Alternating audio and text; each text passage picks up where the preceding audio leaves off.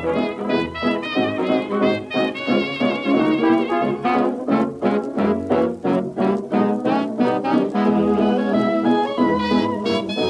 listening to the Locked On Nuggets Podcast, your daily podcast on the Denver Nuggets. Now, here is your host from denver stiffs dot com, Adam Mades. What is up, everybody? Welcome to the Locked On Nuggets Podcast, part of the Locked On N B A Network. I'm your host, Adam Mades from denver stiffs dot com, the largest Denver Nuggets blog and community on the web, and you can check us out on Facebook, Instagram, and Twitter. This episode of the show, I want to talk about Juancho Hernangomez, one of my favorite players on this Nuggets roster. Really, really high on this guy, as you will see, and not just high on him for, you know, obviously he didn't do a whole lot this year, lost almost the entire season to mono. Just an unfortunate season for him in almost every conceivable way. He got one forty. He didn't get a lot of minutes last year. It was eight hundred forty. This season he got two hundred seventy-seven, so like a quarter of the minutes. So we saw less of him this year than we did last year, but um, I still remain very, very high on him. But it, he kind of presents an interesting – he he kind of represents so many different factors about the Nuggets kind of going forward. He kind of is at the center of very uh, of a couple of philosophical questions, and that's sort of what I want to get into with him um, as I sort of analyze w- where he fits in onto this roster. So I want to start off with what we know about him.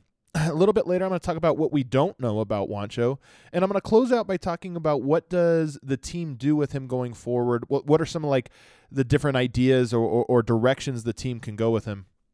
So I want to start with, with what we know about him, and when I say no, I even use no lightly. I don't feel like we know anything about him. The minute sample size is just so small, and, and the shot sample size, and all that stuff that – you know, all of this stuff can kind of change, but what we feel at least somewhat relatively confident, or what I feel relatively confident about him, um, that that's probably the best way to say this. And I would say I think the number one thing I, I if, if you asked me to define Juancho's game in a nutshell, I would say he's a very, very, very good play. Uh, his best skill, and one of the skills that he, you know, is kind of his bread and butter skill at the moment, is he's got just such a great feel for how to Uh, play off ball. He's an off ball, low usage player who's really, really good at that role. Um, that incorporates. Uh, uh, it's not just shooting. He's a great shooter. At least he he was his rookie season. Uh, a great shooter. I think for most of his stats growing up, you know, point to him being at least, at the very least, a good shooter, and a progress trend that points to him becoming a a, a very, very good shooter and reliable spot up shooter. But it's not just shooting. It's it's cutting. It's spacing. It's knowing when and where to be. Um, running the court in transition. All of these things. I just think he's one of those guys that I think really understands how to help the person with the ball, how to help the people primarily involved in any specific action by where to be on the court. He was a forty percent three-point shooter as a rookie on one hundred seventeen shots or something like that, one hundred thirteen shots, forty-six of one hundred thirteen. He shot forty point seven percent. At one point in the season, I think he was a forty-five percent shooter, uh, three-point shooter. So really, really good. I think his shot looks great. There's nothing about his shot that would make me think he can't be an elite three-point shooter going forward. And he has a reputation as this tireless worker on his shot. I think it's the number one thing he works on. Um, people talk, uh, you know, just talking to, to Nuggets staff and players and, and, and things in the locker room and, and around practice. It sounds like he's a guy that you have to lock him out of the gym because he just wants to be in there, especially on his shot. So he doesn't play a whole lot. They do their workouts before the, the guys that don't play. You know, Richard Jefferson last year was Mike Miller, workout with Malik Beasley and some of the end of the bench guys. Um, but he would be a guy that after the games, he would immediately go right up. This is almost every single game. He would go up to the practice court and just start working out on some shots and probably get up, you know, a couple hundred shots while all the other players were showering and stuff like that. So he kind of made it his routine to continue to work on his shot. I've watched him in practice. Him, Tyler Lydon, um, Jamal Murray, Gary Harris, those four guys are, I think, are in a class. I mean, those guys are, they're fun to watch. If you ever get a chance to watch N B A players, I always recommend, if you're really a, a basketball junkie and you don't get to go to a lot of Nuggets games, show up early, watch them do their workout routines, because these guys, both Nuggets players and whoever the opposing team is, it's just fun to watch how talented these guys are at, at, at these basketball skills. A guy shoots forty percent in games, he probably shoots seventy percent in practice, and it's it's amazing to watch a guy just, just knock down three after three. He's a very good offensive rebounder. You know, he's he's slender and slight, and you would think he wouldn't be strong enough to get it, but he just has this great instinct for where the ball's going to go, and not just where the ball's going to go, but for when the defense is most vulnerable on the offensive end. So he, he's very good at finishing those plays, and at six foot nine with with some athleticism, he uh he's a guy that I think that'll be a skill that that lasts for him for quite a while. Just the, the style of play, he's he's a guy that always kind of goes to the glass. We know that he struggles to defend stronger players, especially small forwards and power forwards, and especially in space. You know, guys like, obviously, uh, James Johnson comes comes to mind as a potential player he might have to guard if he was playing more minutes. That's a guy that's just so much stronger than him and can use so much strength, but who also isn't necessarily giving up a speed advantage. You know, there's obviously players like uh, Zach Randolph, who's over the hill now, but that type of player who it's like, okay, Juancho maybe can't guard him, but but nobody can really guard Zach Randolph. That's part of what makes him good, but he also is good at things that aren't necessarily efficient. Like, whatever, throw those out.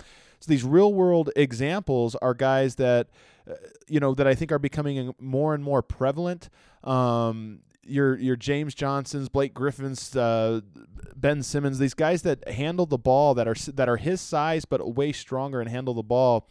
And I think going forward in basketball, that's going to be more and more important, is to have somebody on the roster that can handle those guys. Sometimes that'll be Paul Millsap, but uh, especially next season. But it's at least worth wondering, is he going to be a guy that that's consistently like, ah, we can't play him in this game because of that, or we have to move him, can't start him, or can't play him in this rotation because we have to watch out for that guy. I don't know that his offensive game is strong enough at the moment. Again, we haven't seen enough, but I don't know that's enough to say, okay, well, it doesn't matter because we're just going to murder them on the other end. It, it, right now, at least, that's a, a concern. But I will say this, and I'll finish with this on the on the good part. I think he is a near-perfect Jokic ball player. I don't think it's a coincidence that he, you know, if you remember last season, not this season, but last season when the Nuggets beat the Warriors in that night when they just set, almost set an N B A record for most three-pointers. Man, I think it was the most in, I can't remember if it was in regular regular season or what, but but they, they made all of those three-pointers. I don't think it was a coincidence that he was a, a big part of that of that game. If you recall, I think Gallo was out, or there was a bunch of guys out of the lineup who couldn't play. And you ended up having it, it's again, the Nuggets sometimes look their best when they're forced through injuries to play the style that I think everybody likes the most, this Jokic ball style. And Juancho being forced into that role, I don't think it's a coincidence he hit so many shots that game. Now, he was extra on fire. He's not always going to go, I think he went like six for eight or something like that. He's not always going to go that uh, that hot. But you look at the shots that he got, they were all the perfect type of shots. Um, For, you know, for a player of his caliber, for his type. It's a spot up shots, but not just spot up shots. They're inside outside set shots where you anticipate where the ball's going to go.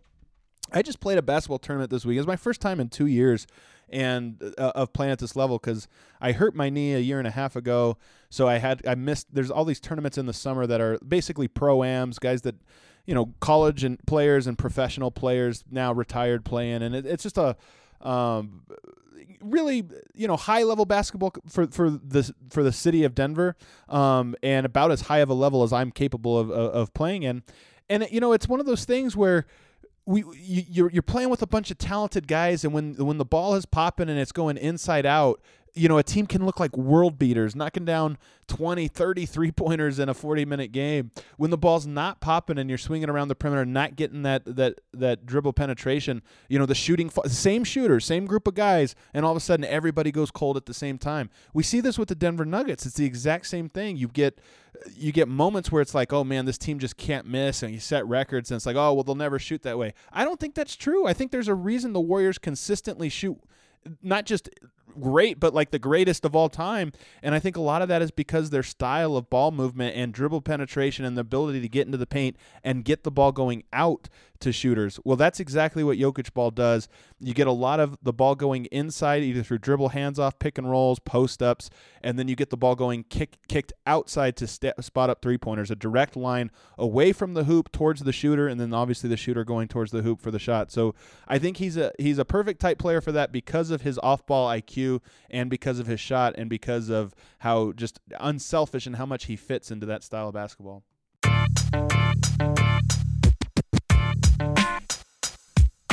Things we don't know, the big question marks surrounding him.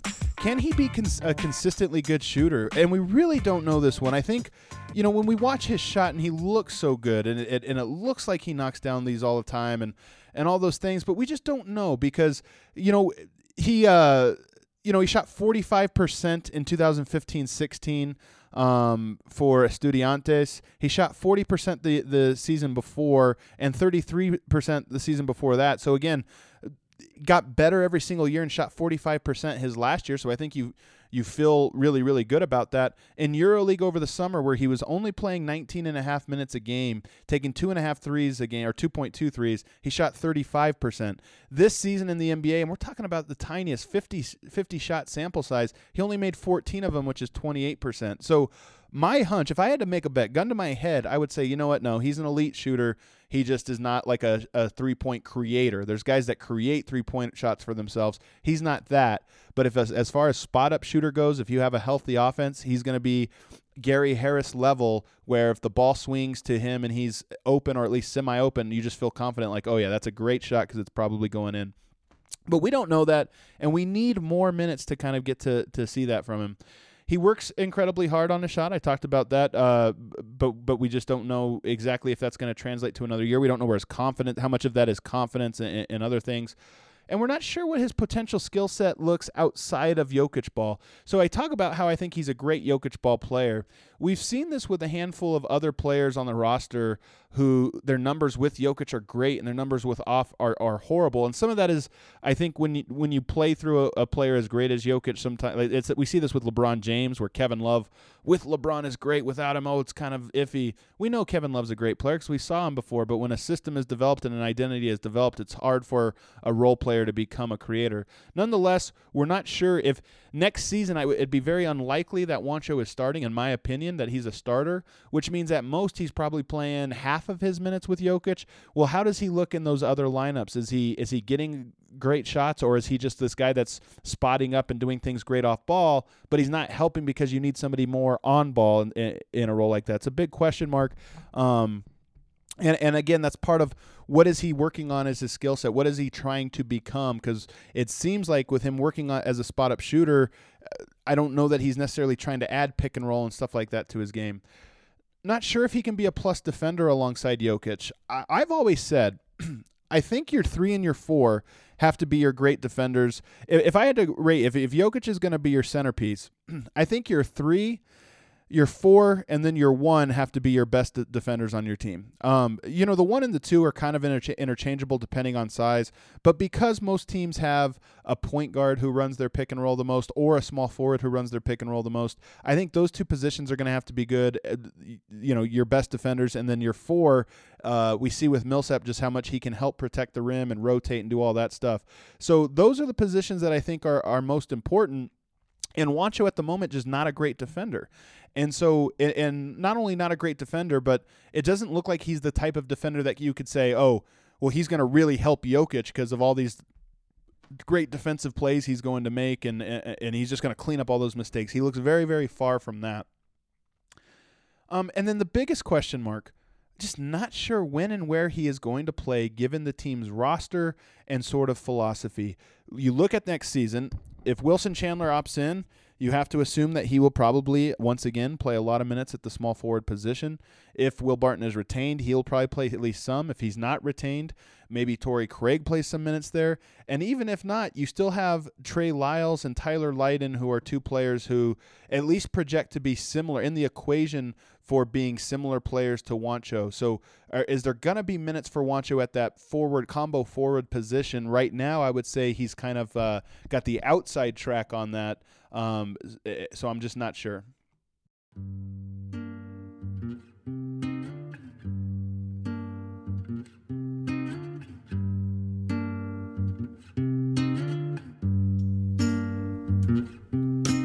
going forward, I would love to see the team develop him into into the team's combo forward. I, I, I'd be very, very happy with that development, at least to see another year.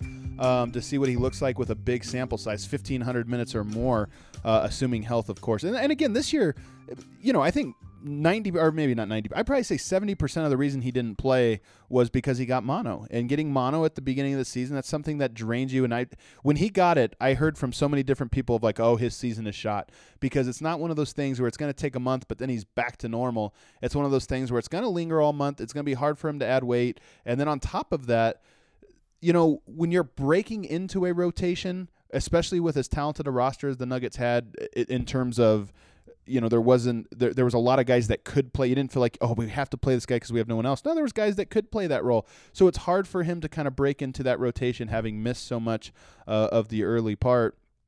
Can he defend? I, I would love to see them make him a defender via containment. I thought he did a really good job of this in EuroLeague. And, and honestly, the way he defended in EuroLeague looks so different than the way he defends in the N B A. And I think a lot of that is because EuroLeague, European basketball in general, is just so much less athletic than than the N B A. So it's easier to contain guys that are just a half step slower than, than you know, containing Russell Westbrook is a lot different than containing even Ricky Rubio or somebody like that. So in EuroLeague, I thought he did a great job of closing out on shooters, but not letting them get by him because he would provide such a, a cushion. And at six foot nine, that's a huge cushion. Like, you can really sag off a, a six foot six player, six foot seven player if you're six foot nine, because your closeout buys you an extra like half step. Um, he did a great job, I thought, of that in EuroLeague. He doesn't do a very good job of that um, in Denver.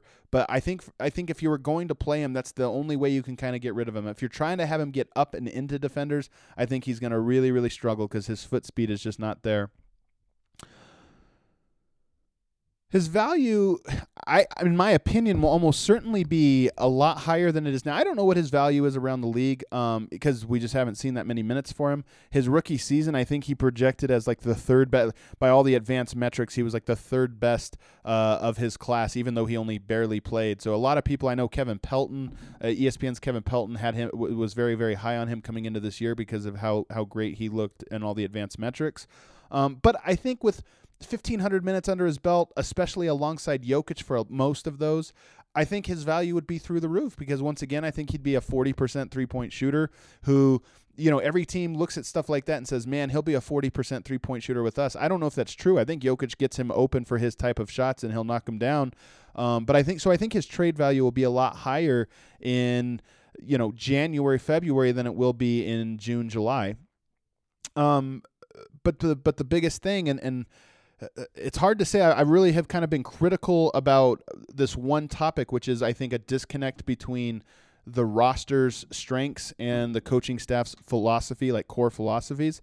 But I don't think Juancho Hernangomez is a Malone guy. And that's why I wonder how much um, his not playing this year was mono and how much was, you know, maybe uh, just Malone didn't want him out there because he wants to play a certain style. He's not a defender. He's a shooter first and foremost, but not a defender. And and while he's a high I Q offensive player, you know that Malone would much rather win with defense than win with offense. And sometimes it feels like he'd rather lose with defense than win with offense. But I just don't know that he's a Malone guy. So is he going – if he was retained this summer, if he's not traded in, a, in whatever kind of deal, and I don't expect him to be. I think this will be a quiet summer for the Nuggets. Famous last words, but I think it will be. Um, but so if he is back, I'm just not convinced that he's going to break into the rotation because his defensive mis- shortcomings, I think, will be so loud. So that kind of brings up to a, and this is where I think the front office and coaching staff have to really be on the same page about him. I know that his work ethic is strong, and that's why I think coaching staffs really like, um, you, you know, coaching staffs really respect guys that have put in the effort and want to be great. I think that's him for the most part. Um, but you got to either play him or trade him, in my opinion, because another season, if he gets the Malik Beasley treatment where he's healthy and he's there and there are moments when you can lean on a guy, but he's only leaned on in case of emergencies, I just don't see the point of holding on to him. I know there's no rush. The Nuggets control him for two seasons before having a qualifying offer. They next year he's under contract. The following year there's a team option that Uh, you know, the team, you waive, you, you decline a team option if you think a guy's just not going to play in the N B A. I think, I don't think the Nuggets by like July of next summer would be like, you know what, Juancho's not an N B A player. We're not going to pick up this team option. I don't see that happening. So you basically have two years to sort of figure him out. But at the same time, he's, he becomes less of a spring chicken every single year. And I think it's, uh, I, I think going into next season, there has to be a role for him or, or some opportunity for him, some pathway for him to get on the floor. So I absolutely love the dude. I think that I think that Jokic is going to pro- probably already does, but probably will increasingly enjoy playing with him because he's just like, in my opinion, a Gary Harris type guy offensively where you just know where he's going to be and the ball will be popping when he's out there because he doesn't take stupid shots and he just keeps the ball moving. If he's open, he takes it. If he's not, he keeps it, he keeps it shaking and, and it looks good. So he's a tough one. He comes at the crossroads again, I think, of of sort of that Nuggets. What is the Nuggets' philosophy? If they're really going to embrace Jokic ball and really embrace this opportunity to build this high-powered offense, I think he's your guy. If you look at – and it's a legitimate question, especially watching these playoffs. I think it's a legitimate question to say, how successful can Jokic ball be in a playoff setting? Because the defense really does ramp up. And coaches, you know, smart coaches really do a great job of game planning to take away some of the things that are easy. Now, I'm on record saying that the optimized version of Jokic ball really doesn't have, it's like it's like the Warriors. You don't shut down the Warriors. You don't say like, oh, yeah, their offense is awesome, but wait till a team schemes for them. No, you can't scheme because there's a counter for everything that they do. I think there's a counter for everything that um, the Nuggets do when when the ball is popping. I think a team can take away one thing, it opens up another. Uh, the question is, can they are they going to fully embrace that identity, or are they going to try to go elsewhere for from that small forward position? And if that's the case, then um, you know I would hate to see him sit on the bench for another year and, and play a thousand minutes or less. That's it for him today, guys. Thanks so much. I'll have another episode tomorrow, and then that'll be it for the week as I'm going on vacation, um, and, and we'll be gone for the rest of the, the of the week. Thanks so much for tuning in. I'll be back again soon. Thanks for listening to the Locked On Nuggets podcast. Be sure to subscribe on iTunes and visit us on the web at denver stiffs dot com.